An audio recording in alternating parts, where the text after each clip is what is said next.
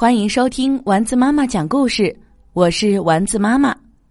今天我们来讲一个关于美食的故事，《饥饿的小浣熊寿司》，作者安娜·布朗日。故事由蜗牛绘本花园推荐。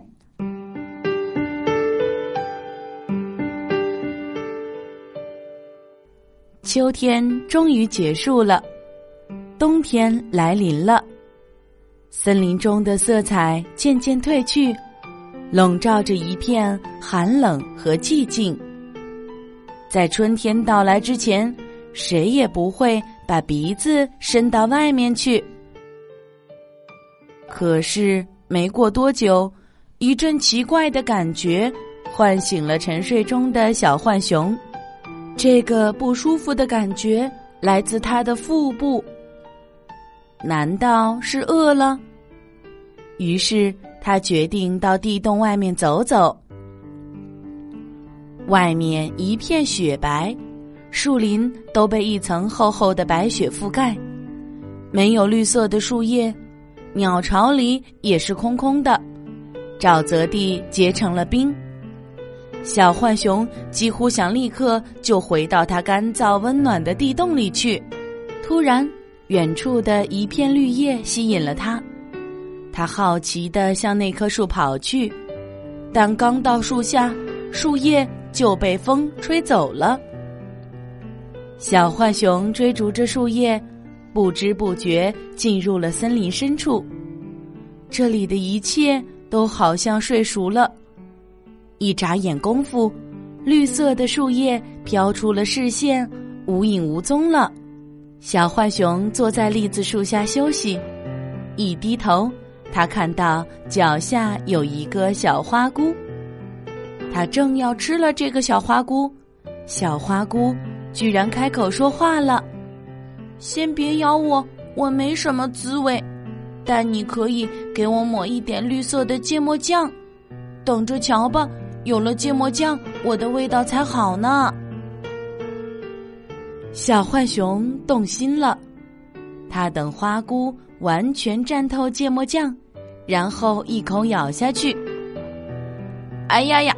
呸呸呸！这个芥末酱是什么东西？辣死我啦！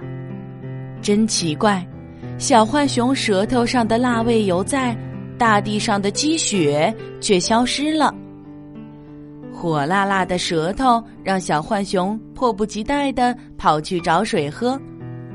奔跑中，他被另一个蘑菇绊倒了，一个华子菇。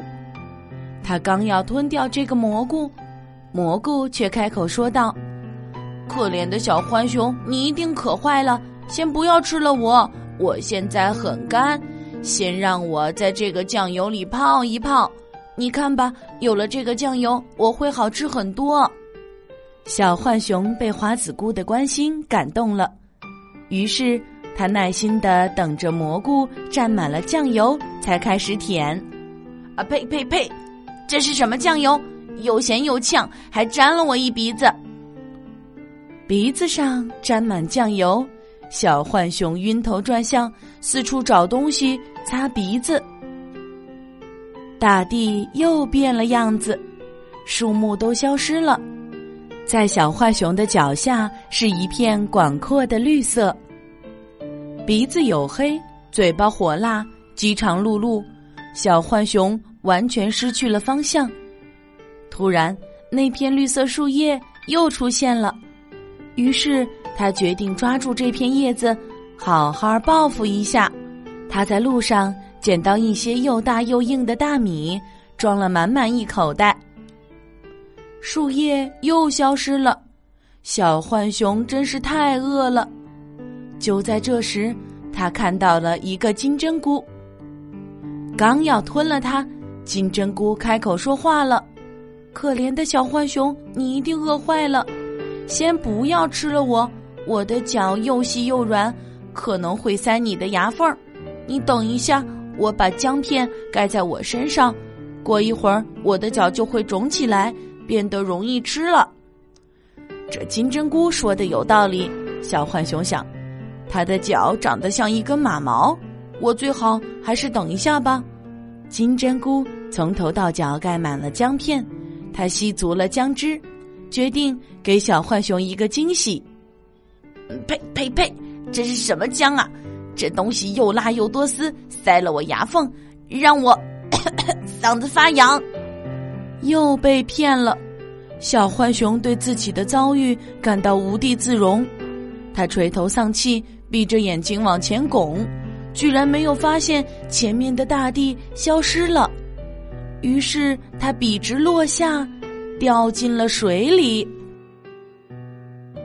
幸好小浣熊会游泳，而且这又咸又涩的海水抹去了他所有的伤痛。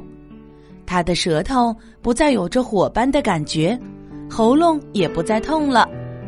水下别有洞天，千奇百怪的生物，绿色和褐色的海藻，有壳的贝类，这可真是一堆美味呀！小浣熊忍不住咽口水。突然，一个巨浪打来，小浣熊和这堆美味一起被卷入漩涡中。当精疲力竭的小浣熊醒来的时候，他感到自己经历了一场无休止的旅行，他饿得不得了。现在，他决定找点吃的，不管是什么。春天来了，小浣熊细心的梳理着自己的皮毛。在自己身上，先后发现了一小块芥末酱、一点酱油、一些金针菇。之后，他发现自己的口袋鼓鼓的，里面装着几个黑卷卷，散发着诱人的香气。小浣熊嗅了很长时间，才犹豫的解开这个小卷卷。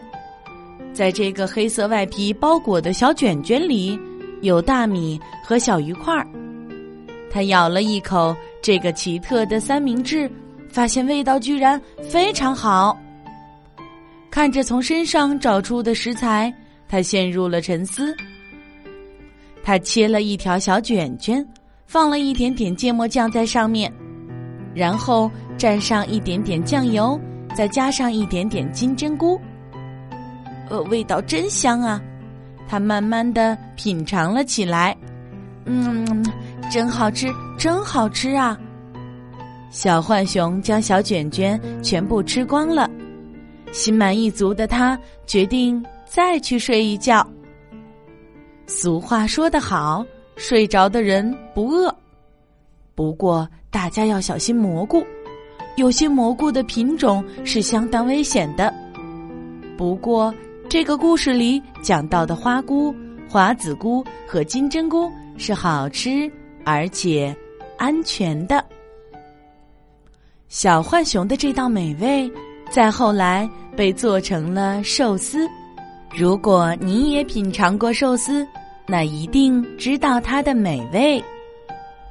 吃饱了的你，可以像小浣熊一样，乖乖的去睡觉吧。